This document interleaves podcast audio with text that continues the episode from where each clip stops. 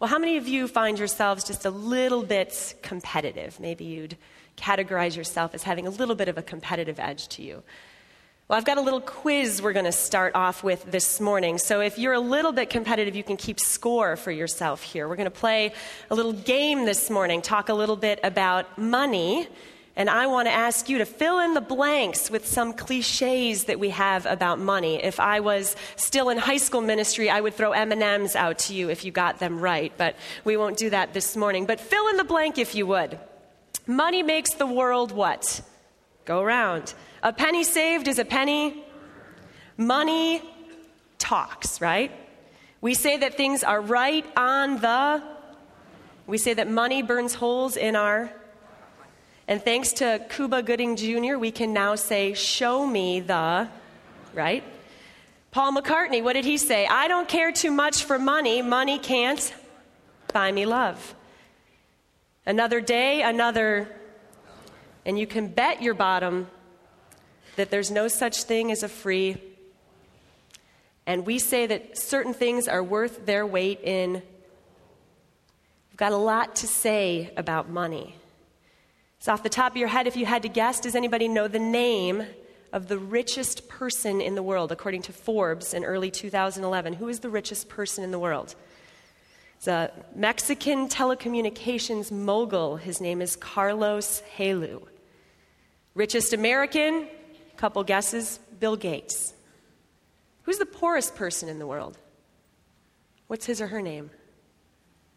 Okay, maybe that's too big. The poorest person in the world, poorest American, poorest resident of Illinois, maybe the poorest person in DuPage County. Who are they? Where do they live? What's their, what's their life like? What's their total accumulated wealth like? We have a lot to say about money in our culture and in our world. Money informs so much of the conversations we have, either directly or indirectly. Jesus said more about money than he did about prayer. He said more in Scripture about money than prayer more about money than fasting, parenting, worship songs, sex, divorce, marriage, family, baptism, healing. He said more about money than all of those things. The Old Testament and the New Testament combined, we have around 800 passages that talk about wealth management of some form how to wisely earn, how to save, how to invest, how to give, how to receive, how to build, how to tithe. Not 800 verses, 800 full passages. Honestly, I wish sometimes he would have said more about baptism. Seems like a happy, shiny, smiley sort of moment. A conversation about baptism doesn't challenge me to rethink what I'm planning to purchase next week, the way that Jesus' conversations about money did. My son is an indicator of how interesting the conversations we have about money can be. He's nearing eight years old, and he said to me one afternoon, Mommy, how much money do you have? Well, I'm not about to tell you because then you'll tell your friends, and then everybody might know how much money we have. When his little friends come over to play, he takes his wallet out of his drawer and he opens it up and he shows them his money. He's got like six bucks, but he wants them to know all about it. And I say, baby, keep your wallet in your, in your drawer. Why, mom? You don't need to let everybody know how much money. And what if one of your friends took your money? Why do people take money? You see the conversations that get rolling when we start talking about money. We're going to engage with what Jesus says, one of the 800 places it shows up in Scripture, by reading to get, well, actually, I'm going to read it for you this morning. Uh, chapter 12 in the book of Luke, you can grab your copy of the Pew Bible if you'd like and follow along. We're going to read out of Luke chapter 12, verses 13 to 21, called The Parable of the Rich Fool. If you would do me the honor of following along with me, I'll read it for us. Someone in the crowd said to him, Teacher, tell my brother to divide the inheritance with me. Jesus replied, Man, who appointed me a judge or an arbiter between you? Then he said to them, Watch out. Be on your guard against all kinds of greed. A man's life does not consist in the abundance of his possessions. And he told them this parable The ground of a certain rich man produced a good crop. He thought to himself, What shall I do? I have no place to store my crops. Then he said, This is what I'll do. I will tear down my barns and build bigger ones, and there I will store all my grain and my goods. And I'll say to myself, You have plenty of good things laid up for many years. Take life easy, eat, drink, and be merry. But God said to him, You fool, this very night your life will be demanded from you. Then who will get what you have prepared for yourself? This is how it will be with anyone who stores up things for himself, but is not rich toward God. This is the word of the Lord. Thanks be to God. Well, there's a man in a crowd where Jesus is teaching, and as we know is the custom of Jesus, he draws a great number of folks to him, and he talks about life. And this is simply what's going on here. Jesus has a crowd. He has said a few things about money previously, and this is an ongoing conversation. And there's a gentleman in the crowd that wants to know if Jesus will moderate a dispute he's having with his brother. It would be custom at that time for a rabbi to intervene, perhaps, in a situation and make a ruling on something. They had sort of a legal ability to do so. So this gentleman has come to Jesus and says, You know what? I'm having a dispute with my brother, and I need you to settle this for me. Probably what has happened is that a father has passed away without leaving a will. And the custom at this time would have been that the older brother would have been given the entire estate, and it was at his discretion to dispose of it as he saw fit. And this is probably the younger brother that didn't either, either didn't get his share or wants more than he thought he received. And so he comes to Jesus and says, Settle this out for me. Can you make this right for me? And Jesus, not one to be drawn into the middle of a family feud, not one to further divide people, not one to want to push two families apart, refuses to engage in the details of this conversation and instead gets at the heart of the matter and tells a story. I'm not going to go there, but listen to this story. And he says, Watch out, be on your guard against all kinds of greed. A man's life does not consist in the abundance of his possession. It is the story of a man who already is wealthy. It says, This rich man got more. He hit the proverbial jackpot, he had a bumper crop. It is a story about his and our insatiable desires to keep, to conquer, to own, and to acquire. The man is already rich, he's already living large, and then he faces the problem of what to do with more stuff. He's swimming in his stuff. He has to manage it. He has accumulated a tremendous amount, and I dare say it feels to me, at least, a little bit like my life sometimes. Many of us are swimming in our stuff. And we know the other cliche that money can't buy happiness, but I have to say, I'm not always entirely sure we believe that. I know I don't always buy it because sometimes I think if I just get that thing, or I orchestrate that little part of my life by buying this, then I can host the party and be happy. I know many of us here today, I just want to throw out this caveat, are struggling with less stuff than we used to have. We have, of course, as we all know, a little bit of an economic disaster around us. And some of us are out of work and some of us wish we had our house again or things like that. I get that. I'm not trying to diminish that at all. But in general, over the past 50 to 100 years or more, the trajectory of the American life has been one of a tremendous bumper crop. We have had the abundance of land, of people, of economic and political resources to lavish greatly on ourselves, lots of stuff. We still throw away more food every day than billions of people eat each day. We've got a lot of stuff. And so, how we manage those resources is what Jesus is talking to us about. He says, Watch out for the lure of those possessions. And if what the psalmist says is that the earth is the Lord's and everything in it, we have to ask ourselves the question well, whose stuff is it anyway? it's God's. We live in a system that we have built to manage our stuff. We have credits that we can draw on if we want to get more. We have insurance to cover it. We have a multi billion dollar waste industry to haul it away when we get bored with it, right? We've got a system in place.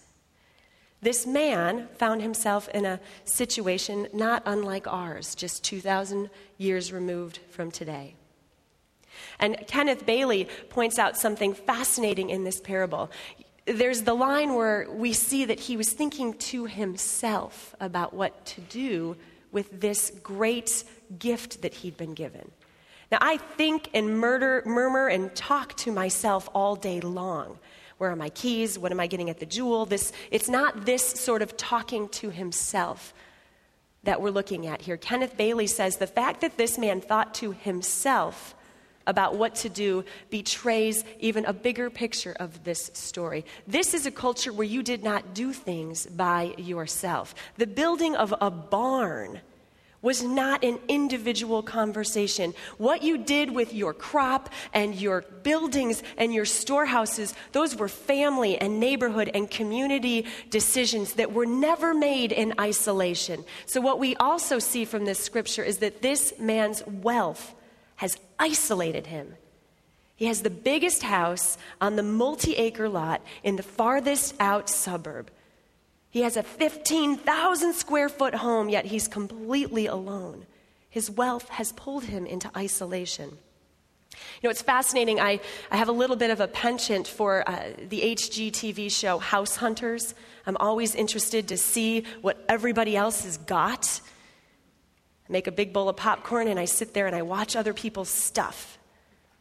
And it's fascinating to me because oftentimes the requirements that people have for the new home they wish to purchase is that they want to be as far away from their neighbors as possible.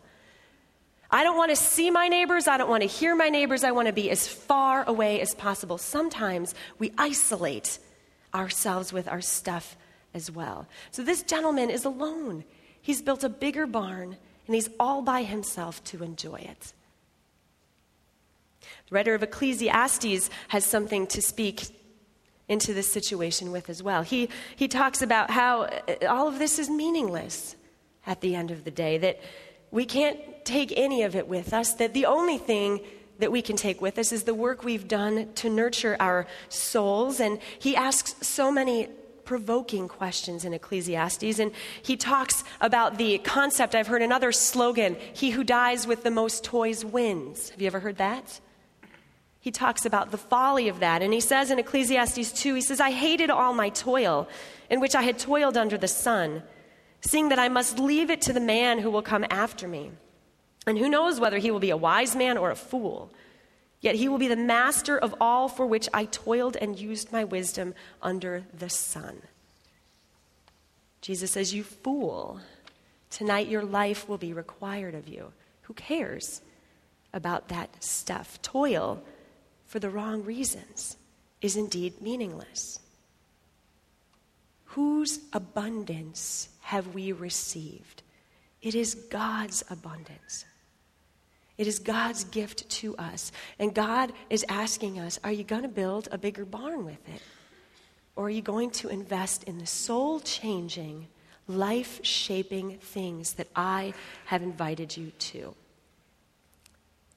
Now, I don't know about you, but um, Sometimes the sermon on money seems predictable in church. And uh, Mike Murphy and I were laughing one time just about how sometimes there's topics that are easier to preach on than others, and sometimes money is the okay, here we go, 10% tithe. It's the sort of predictable conversation that we have in church. It's when the pastor stands up front and makes us feel guilty for the things that we've bought or the ideas we have, and the plate passes around, and you kind of, you know, want to look like you're putting more in than, you, than, than the guy next to you. You know what, uh, friends, I live in the same world that you do. I have a list a mile long of gadgets and toys and trinkets that I want. And I'm not going to stand up here to today and tell you that money itself is the problem. You know, actually, what we read in scriptures, this man was rich, and Jesus doesn't say anything about his being rich. Money is not the problem. It's our obsession and connection to the money that is the problem. my dad is a small business owner. He employs 30 to 40 people. And my dad does all right, but it's fascinating when you sit and talk with my dad. One of the greatest joys and passions that he has is the fact that what he does helps 30 to 40 other people do what they need to do. That they can feed their families and send their kids to college or whatever it is because my dad runs a good business. Money is not the problem, it's our connection to it. And what I want to point out in this passage is, is, is an either or sort of situation that I'm going to leave us with.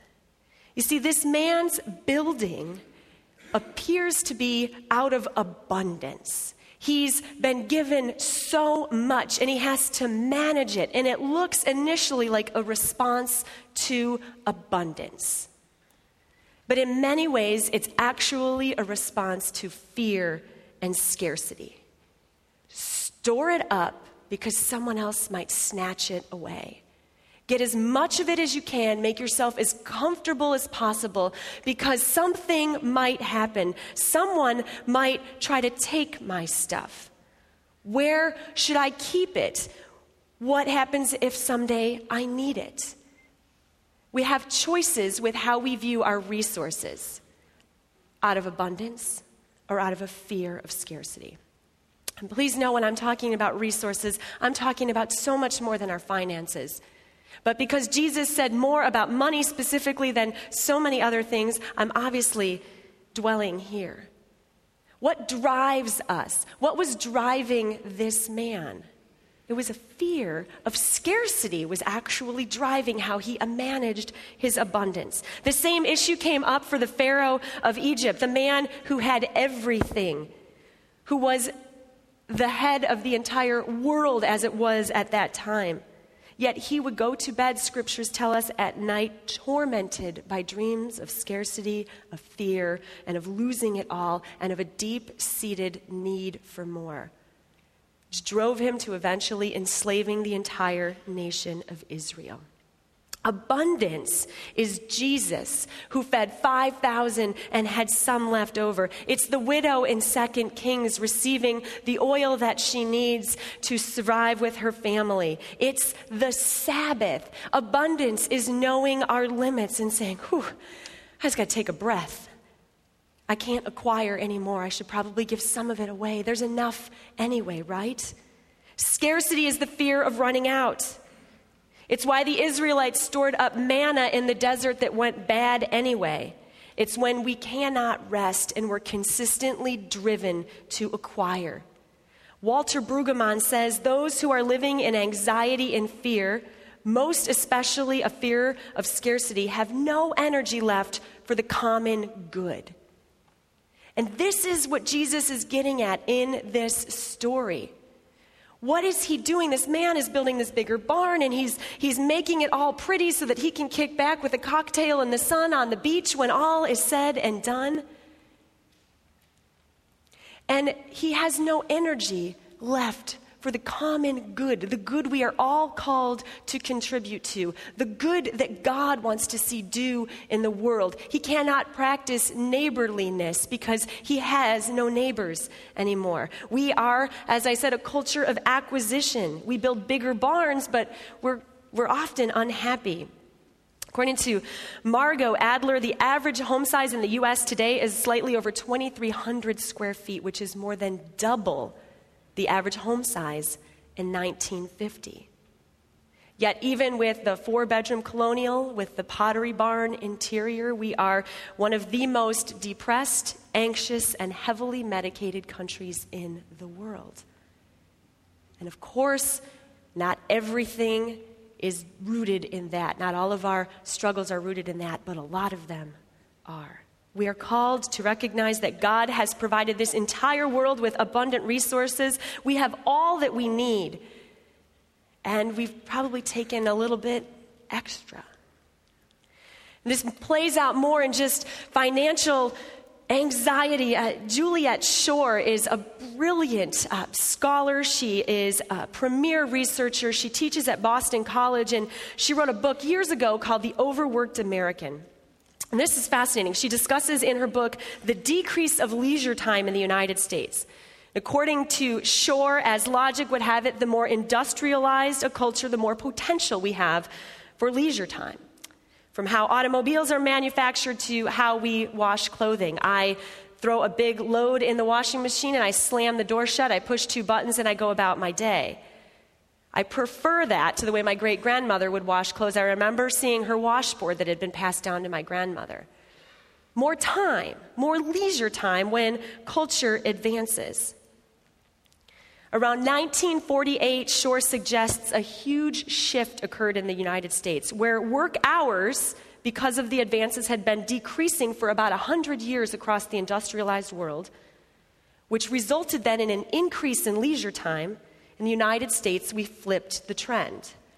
Leave it to Americans, right, to flip the trend. We actually began to see a decrease in our leisure time during the 40s. Schor says that every time productivity increases, we have a choice. We can keep output at the same level and have more time for family, for culture, for, for experiencing, or we can produce more. Basically, we're often faced with the question time or money.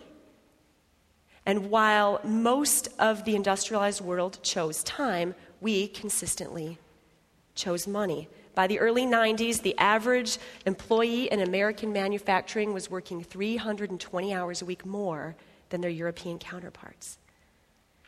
We have the opportunity to live in abundance rather than scarcity. Scarcity drives that system. It says, okay, I, I, have to work harder and I have to get more. I have to keep up. I need the bigger barn. And it becomes a cycle. You know, what, friends, I am not naive enough to suggest that we all just jump off the grid today. Although I would be interested to see how that might go. I know we live in a system, we live in a culture, we live in a society that while we might want to change the trajectory of it, that is a massive undertaking that only God Himself can do as He sees fit on His time. But we can step out of that system and begin to ask ourselves how we live in it. Why am I so interested in driving into that system? God is calling us here. He says, live in abundance. Do not be anxious about anything, he says. Do not store up for yourselves treasures on earth. Do not be anxious. He speaks to this anxiety. He speaks to taking our time, our talents, our resources, our gifts, our ability to create culture, and turning them back to the one who gave them to us. To living in abundance and saying, wow, how blessed am I to have landed in this culture, in this era of history. How much I have. How can I give it back? What is my contribution to the common good? You are all smart people. I'm not going to stand up here this morning and try to give you all 15 different ways to go home and do that. Each of you has a little tug on your heart, and some of it may be financial, and some of it may be time, and some of it may be taking a Sabbath. But how are you going to steward over the things that you've been given so that you can live as Jesus is calling us to in this parable a life of abundance? an operation in abundance versus scarcity. Every single day, in a hundred different ways, you get to choose. Am I going to respond to that out of fear and anxiety, or am I going to respond to that opportunity, gift, resource out of abundance? There's enough. It's a gift. I can't take it with me. I'm going to I'm going to contribute it to the common good. Now, this plays out in my house uh, in a very specific, interesting way. Um, I, my husband Joel and I moved into the house that we live in right now about three years ago. I'll close with this little story. We have, we have a fabulous house. We have more, more space than we need. We have three children, and they can run all over the place, and they love Star Wars and can play with their lightsabers all over the house. It's, it's fabulous for us. We, uh, we don't have furniture in more than half of our house. we haven't um, had the financial resources to furnish our house. Um, I don't know if any of you have children that play ice hockey. We're a hockey family, and that is not a cheap sport. So I often joke when people come over, I say, You can't sit on my couch, but you can sit on these hockey bags here, and we can have a cup of coffee together. I have purposely not invited people to my home, some people in this room, because I operate out of fear and scarcity sometimes. What are they going to think if they come over and they have to sit on a folding chair in the living room?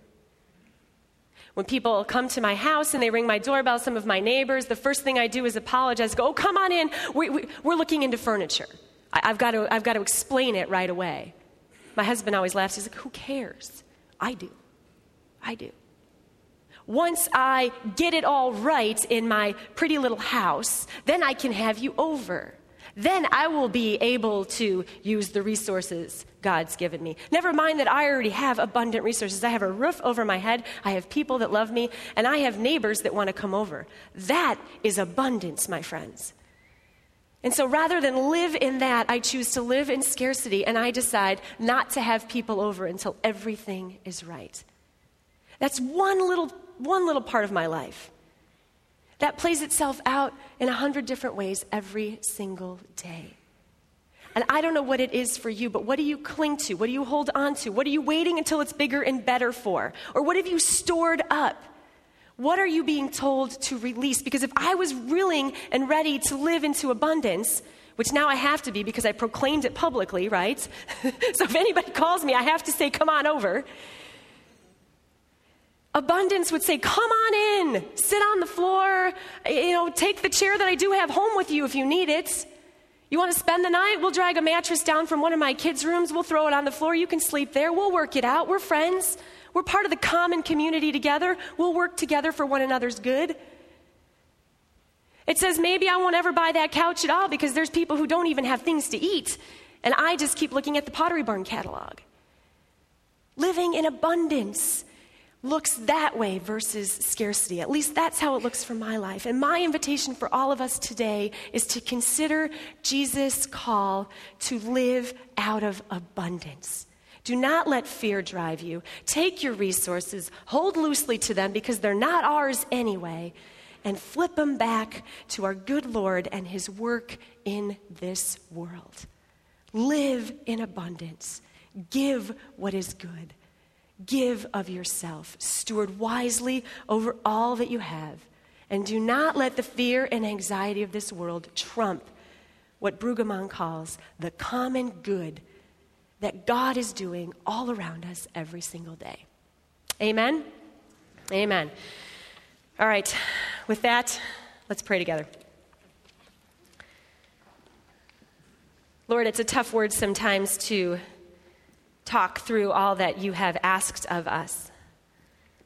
Lord, your parables are brilliant. They're winsome, wise calls to different action. And Lord, I pray that for each of us, in whatever way we find ourselves like the man in that story who's just got to get that bigger barn, get it all right, I pray that you would move us from that story that you would invite us to live every day in your narrative of abundance rather than our own narratives of fear and scarcity and anxiety. For those are not from you. May we rest well, give generously, and love lavishly. In your name we pray these things. Amen.